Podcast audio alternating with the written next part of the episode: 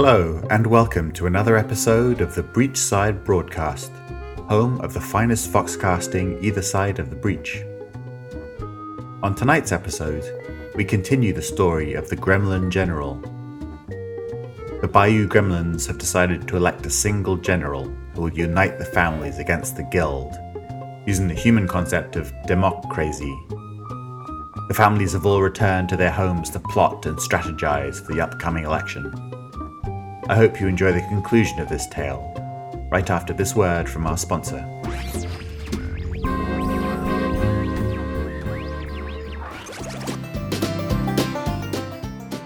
This episode of the Breachside Broadcast is brought to you by the Jones Family Campaign.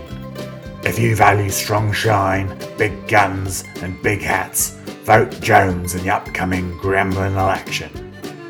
And if you don't vote Jones, we'll shoot you. This ad is paid for by the campaign to elect Lenny Jones.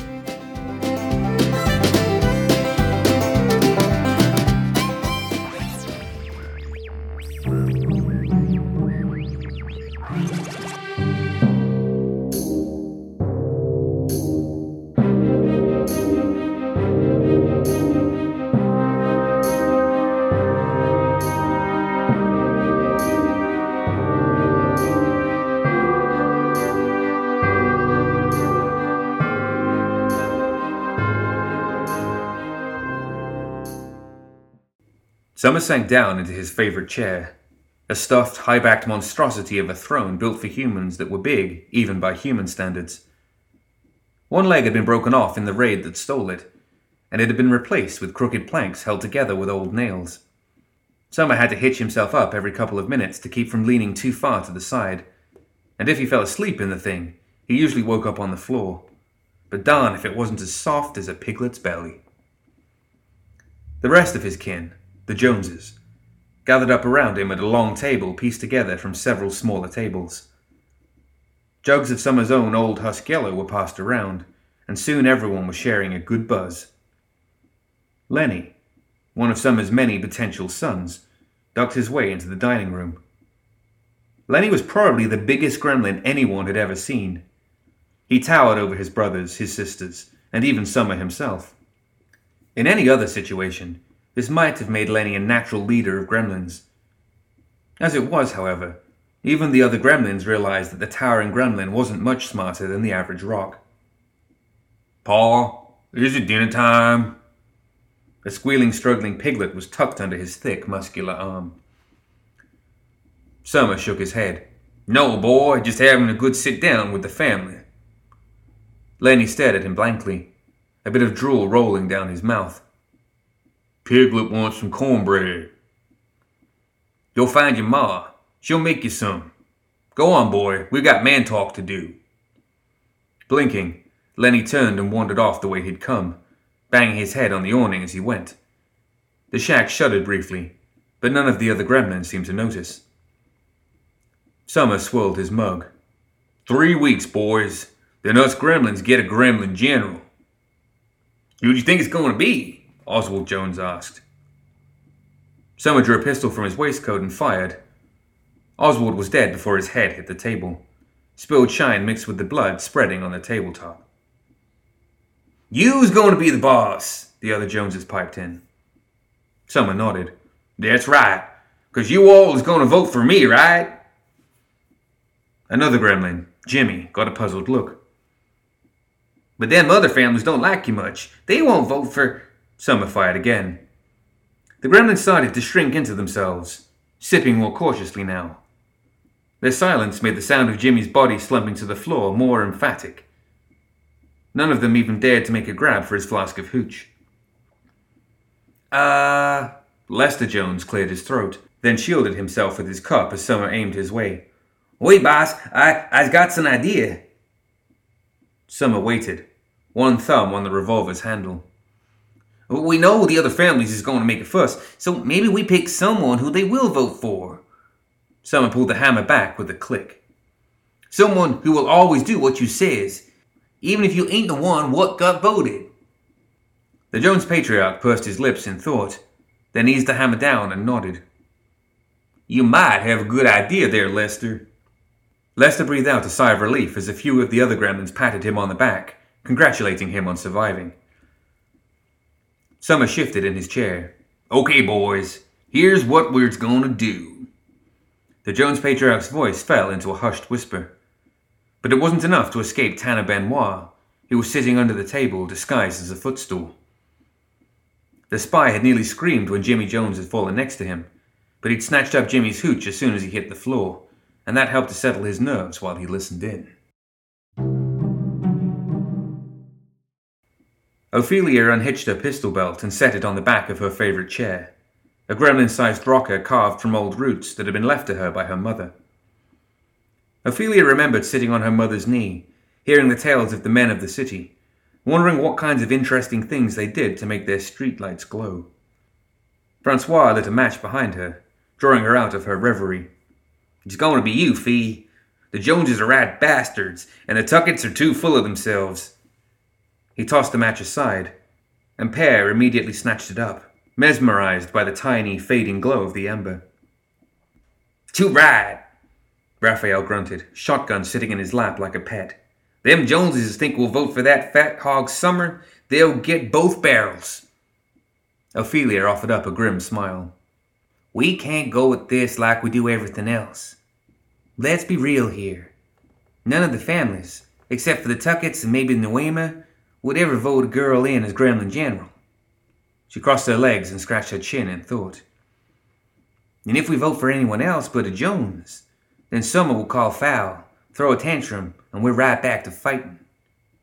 I like fighting, Pear giggled, his fingers now thoroughly soot stained from playing with Francois's match. Yeah, but it's a wrong fight, Ophelia sighed. Ever since the Red Cage opened, we're fighting six fights at a time. This one with the Joneses, there's one fight too many. Francois puffed on his cigarette. So what's your call? Ophelia closed her eyes and tried to imagine what Perdita might do in a situation like this. To win a fight, she needed to have the right people in the right place at the right time. So what the Lacroix needed was. A smile spread wide on her lips. Okay, I've got it. You think you got what? Ma Tucket asked. Trixiebelle pulled her closer, glancing suspiciously at the pigs in the nearby pen. A couple of her admirers ducked behind one of the bigger sows. Who to vote for? Trixiebelle said. She leaned in and whispered the name. Ma grimaced. What? You gone stupid in the head, girl? Trixie stood up straight with a huff. It's a good idea, and you know it, Ma. I won't do it, Ma replied.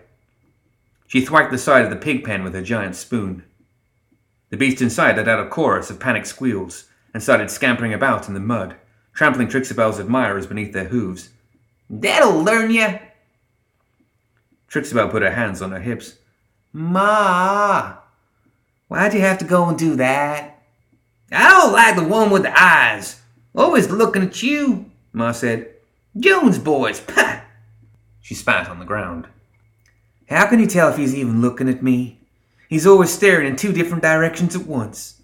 Trixie leaned in close again. And besides, if he's got eyes for me, or or one eye for me at least, then that means he might, you know, see things the Tucket way, maybe. Ma scowled at her, but she didn't disagree. Instead, she turned back toward her house, spoon over one shoulder, looking very pensive. Ezekiel Gautreaux stood in the circle with his fellow Bokor, their voices lowered in grim chants.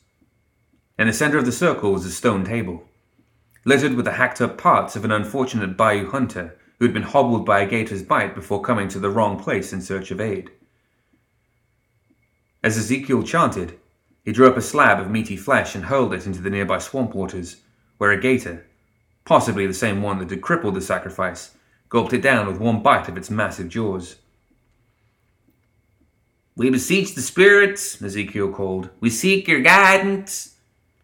Another hunk of flesh was hurled into the waters. Another gator fell upon it with a hiss of contentment. Answer us this question. Honest and true.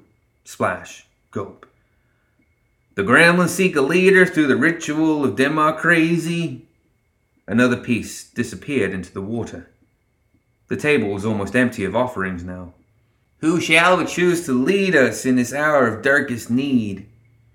The blood on the table sizzled, burned, and glowed with blue green light. Still hissing, the blood seeped into the cracks in the stone table, forming a name. So that's the way it is, Tanner Benoit said to his pop, Charles. He sipped from his new flask. The two sat with several other Benoit in the Charon's Float, a tavern in the shantytown district of Edge Point. Humans and even a few other gremlins mulled about the place, some imbibing earthside liquors, others taking a chance on gremlin shine. Chairs of various heights lined the tables, ensuring that members of either race could find a seat. The tavern was, like most of Edge Point, almost sleepily quiet by human standards. For the two gremlins, the atmosphere was uncomfortably ominous. What? Charles asked, loud enough to turn most heads. Damn it, boy, speak up. I can't hear a thin over this crowd. Tanner gave his father a suffering look, then tapped the brass listening horn on the table. Grumbling, Charles stuck it in his ear, and Tanner retold the story to the horn.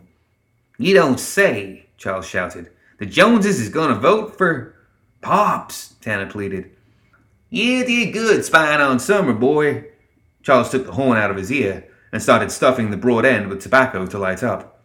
Knew you could do it without getting caught. Tanner closed his eyes, trying to will away the curious onlookers. He drank from his flask until it was empty. Charles puffed on his now smoking ear horn. Here's what we'll do, and we're going to be sneaky about this, boy, so listen. When the next moon came, the gremlins met again at the watering hole. Every gremlin family was attending. The Joneses, the Lacroix, the Tuckets, the Benoit, the LeBlancs, the Turners, the Brackenridges, the Gautreaux, the Fishbockers, the Cruikshanks, even the Tongs, Leongs, and the Neoma had come, though they kept themselves segregated from the others with hushed voices, threatening gazes, and sharp instruments.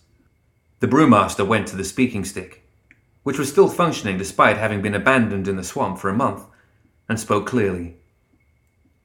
Speakers for the families stepped forward. Summer went first, shouldering his way past Ophelia. The other family heads gathered around the brewmaster. Each of them looked like they knew something the other didn't. There was a tension in the air, like just before a storm. Pistols were stroked, explosives fondled. If nothing else, the gremlins had all decided that a democracy was anything but boring. The brewmaster's assistant Wesley produced a wooden barrel, sadly empty of moonshine, as well as paper and a big feathery quill. One by one, each of the big hats wrote their pick in secret behind a big tree and deposited the paper into the barrel. When they had finished, the brewmaster's moonshine obi urged the other gremlins forward, one at a time from each family. For those who couldn't write, illiteracy being somewhat common among gremlins, they were permitted to whisper the name of their pick into Wesley's ear, who wrote it down for them. The process took most of the day, and it was a testimony to how curious and vested the gremlins were in the process that most of them sat quietly waiting for their turn. The more impatient ones jabbered among themselves, tapped their feet, or ran in circles. Those that voted held an impromptu bayou foot race afterwards, so the voting was occasionally interrupted by gremlins running at full speed through the crowds, bowling over anyone in their way.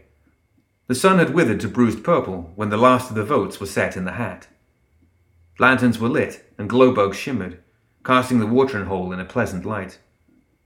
The brewmaster stepped forward to deposit his vote last, and many gremlins applauded, cheered, or snored if they'd fallen asleep and had to be smacked back to consciousness. Well? Summer asked. What happens now? Who won? Patience, Summer, the brewmaster assured him. Now the votes must be counted. Counted? Ma Tucket balked. Most of these boys can't even count their own heads. Not to worry, Brewmaster assured her. Just as he is literate, Wesley is even better with numbers. Wesley bowed slightly. His aides brought several buckets forward, and he began to read each vote depositing them into one of the buckets afterwards. Summer was roused by a gentle pat on his shoulder, and sat up to find the glare of early morning sunlight peeking down on him from the bayou canopy. What is it? he asked. Am I Gremlin General yet? Lenny stared down at him. Piglet need to potty. It's going now, Summer muttered as something trickled down Lenny's stomach. Pushing himself to his feet and past his towering subordinate, Summer waddled back towards the watering hole, snatching up a flask of moonshine from a smaller gremlin he passed. The rest of the gremlins had evidently joined him in falling asleep. The families had all divided into separate camps, more or less falling asleep wherever they found the space to lay their heads. Summer found Wesley and the brewmaster speaking in hushed voices. I counted them thrice, master. There can be no doubt. Brewmaster turned, glaring at Summer. What are you planning, Summer? Summer hooked his thumbs into his belt. It is what it is, Your Eminence. The brewmaster stared at him for a good long time, then slowly nodded. Perhaps. He went to Zoraida's speaking stick. Wake up, my friends. The voting has been completed. Ophelia stretched and rolled her neck as she climbed out of a pile of liqueur. About bloody time. Ma grunted an acknowledgement as she strode forward.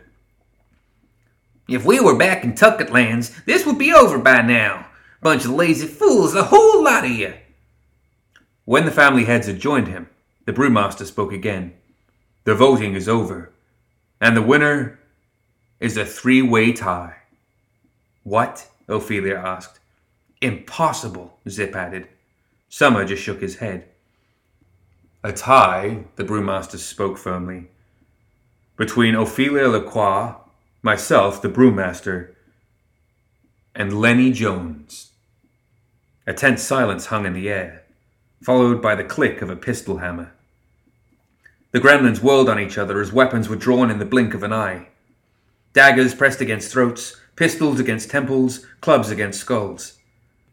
There wasn't a single gremlin that didn't have a weapon aimed at a potential enemy or have a weapon looming over them in turn. Throats were dry, lips were licked, sweat ran down green skin. Ma jabbed her spoon at Summer. I don't know what you're trying to pull. Ophelia stared down the barrel of Summer's blunderbuss as she trained her pistols on Ma and the brewmaster alike. What's your game, Jones? Is this contest rigged? Summer grunted. Ain't no Jones ever gonna follow no girl. Zip leapt to his feet so fast he almost set off every gun present. Damnation! He kicked one of the buckets, sending a single vote for Captain Zip fluttering in the breeze like an angry moth. You land-lubbing fleabins wouldn't know proper leadership if it bit you in the face. This whole democracy was my idea. I withdraw my vote. I withdraw all my crew's votes. Before his crew could protest, Zip drew his lightning gun and fired off a bolt, searing the air over their heads. I'll have no insubordination. It's mutiny. Mutiny is what it is. Everyone back on the ship. Shore leave is cancelled. All shore leave is cancelled. Get. He fired off another bolt, this time into the gremlins around him, electrocuting two masked gremlins and searing several dozen buttocks as his crew fled through the swamp towards the tethering lines mooring the infamy overhead. When he was satisfied they were properly motivated, Zip activated his jetpack and launched himself skyward, still squealing off expletives that even Jones had to admit were pretty colorful, if hard to pronounce. When the infamy was little more than a shrinking dot on the horizon, the brewmaster turned to Wesley, who was digging out slips of paper from the buckets. Well, sorry, master, Wesley said. With the removed votes, you are out of the running. Now it is a two way tie between Ophelia Lacroix and Lenny Jones. The brewmaster nodded solemnly. A tiebreaker must be decided then. Pistols, Ophelia immediately offered. Drinking contest, Ma said, smirking. No drinking, Summer retorted. Slowly, everyone turned to stare at him, as if he'd just grown two heads. Summer sheepishly rubbed the back of his neck. My boy can handle his liquor, don't be mistaken me. But sometimes he gets a bit riled up when he's hit the hooch. Starts petting a little too hard, if you take my meaning. Twisting, really. He had this one piglet that. Enough, the brewmaster said. This is getting us nowhere. Ophelia, I admire your leadership abilities. But surely you recognize that many gremlins here will never follow a woman's lead. Summer grinned. Darn straight. Ophelia glared at Summer, then gave Brewmaster a disappointed look. I'm sorry you think like that, Brewmaster, but a vote's still a vote. Brewmaster bowed his head. Personal feelings in this matter must be put aside. We need a leader everyone will stand behind. Wait! Ma Tucket shouted. She banged her spoon against the speaking stick, creating an explosive cacophony that drove every gremlin present to their knees. When everyone had stopped moaning in pain, she leaned forward and spoke into the stick. I want to change my vote. You can't change your vote, Summer shouted. He glared at the brewmaster. She can't do that, can she? I can and I will, Ma snapped. You got a lot of nerve talking down to Ophelia like that. Ophelia stared at Ma in surprise. Ma, thanks for being. I vote for Lenny, Ma shouted as she pumped a fist into the air. And no good piece of pig shit. Ma winked at her. We ain't that friendly, girl. Ophelia ground her teeth and glared death at Ma Tucket. Without breaking her gaze, she waved over one of the young LaCroix and handed off her pistol. Get me something bigger. The one with the dynamite. As the young LaCroix darted past him, giggling in glee, Wesley tentatively cleared his throat. Then the tie is broken. The new leader of the Gremlins, the Gremlin General, is Lenny Jones. Everyone stood in silence. Pistols were lowered, knives sheathed, clubs shouldered. Then, after a moment, they cheered. If only because this whole weird human democracy thing was finally over. Lenny, Summer called out, his jowls flapping as he turned his head from side to side. Where you at, boy? A pair of Joneses took Lenny's hand and led him over to the speaking stick. Lenny cradled his piglet under the other arm, staring at nothing as he mumbled under his breath. Lenny Jones, Summer cried. That's my boy. You did it, son. Congratulations, Ophelia said half heartedly. You be sure to do right by us, you hear? Ma nodded, slowly backing away from the gathering, without trying to look like she was doing so. Lenny, Lenny, Lenny, Summer chanted, pumping his fists. Soon the entire Jones family was doing it, and then the other gremlins in attendance joined in. Lenny's brow furrowed, causing his cross eyed stare to become considerably worse. Come on, boy, Summer said. Give us a speech. Every leader's got to say a speech. Speech, the gremlins called. Speech. Lenny blinked, swallowed some excess drool, and stepped up to the speaking stick. I like my piglet. Sometimes he fits in my pocket. The gremlins exchanged confused glances. Then a few nodded as if they got it, and those who didn't get it also nodded so they wouldn't be singled out for being stupid. Soon the entire crowd was clapping, cheering, and giving serious philosophical consideration to the applications of pocket sized pigs in the grand scheme of interfamily politics and the future of the gremlin people. Summer put his hands on his hips and beamed proudly at Lenny, who started to wander back into the crowd until some of his more able minded kin held him in place. One of them lifted Lenny's arm in a victorious pose, and Lenny smacked him out of reflex, hard enough to splatter his cousin's head like a watermelon. This made him even more popular with the audience. That's my boy, Summer sighed, wiping at his eyes. They grow up so fast. Ma Tucket snorted. He only won 'cause I made it so. Something we'll remember, don't you worry, Ophelia replied. A pack of smaller gremlins pushed their way through the crowd. In their thin arms, they carried a bulky weapon that looked like a cross between a rocket launcher, a mining machine, and a crate of dynamite. Everyone immediately took two steps away from her. Summer shook his head as he eyed the dangerous looking weapon. Don't matter much to me. I'd have taken the lead if it was given to me, but the people have spoken. My boy is Gremlin General now. That he is, Ophelia agreed. She waved to the smaller gremlins, drawing them and their modified weapon to her side. You'll have to make the tough decisions, the brewmaster interjected. You'll need a big hat, Summer said. A gremlin general needs a proper, great big hat. Though, uh, maybe not as big as his dear old dad's. He's the gremlin general. He gets the biggest hat, an older gremlin shouted out from nearby. The Ortegas have hats called sombreros. He should get one of those. Now hold on, Summer started. No, the Ortegas only work for the guild, Ophelia said, the heavy weapon already lifted up on her shoulder. Charles Benoit finally spoke up, adding his voice to the confusion. We need a hat what the Governor General wears. You want to steal his hat? Go right ahead and try, Ma Tucket chortled. She had moved to place herself on the other side of Summer, who hadn't quite realized what was happening just yet. Maybe I will, he shouted back. Tanner, where'd you get, boy? Summer threw his own hat down onto the ground in frustration. He'll wear the hat I give him, and that's that, Jones said. From his seat at the side of the confusion, the brewmaster stroked his chin. Demo crazy. It's no wonder humans are so strange.